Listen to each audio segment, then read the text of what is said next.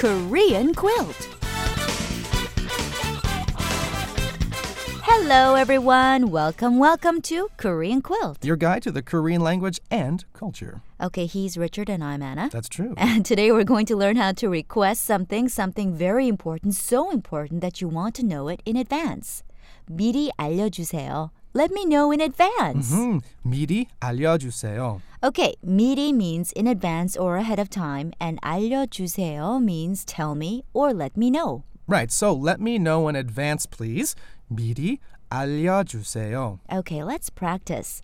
Hey, are we going on a business trip next Tuesday or what? That's still up in the air, Anna. We're gonna think about it, but nah, the date might change. I don't know. Okay, well, if it does, please let me know in advance. 미리 알려주세요. Right, so breaking it down a little bit slower so you can hear it syllable by syllable.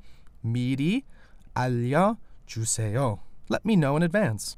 미리 알려주세요. Or a little bit quicker as 미리 알려주세요. 미리 알려주세요. Everyone got it? No? Well, let's practice some more then. Richard, if you're going to cancel on me, please let me know in advance, will ya?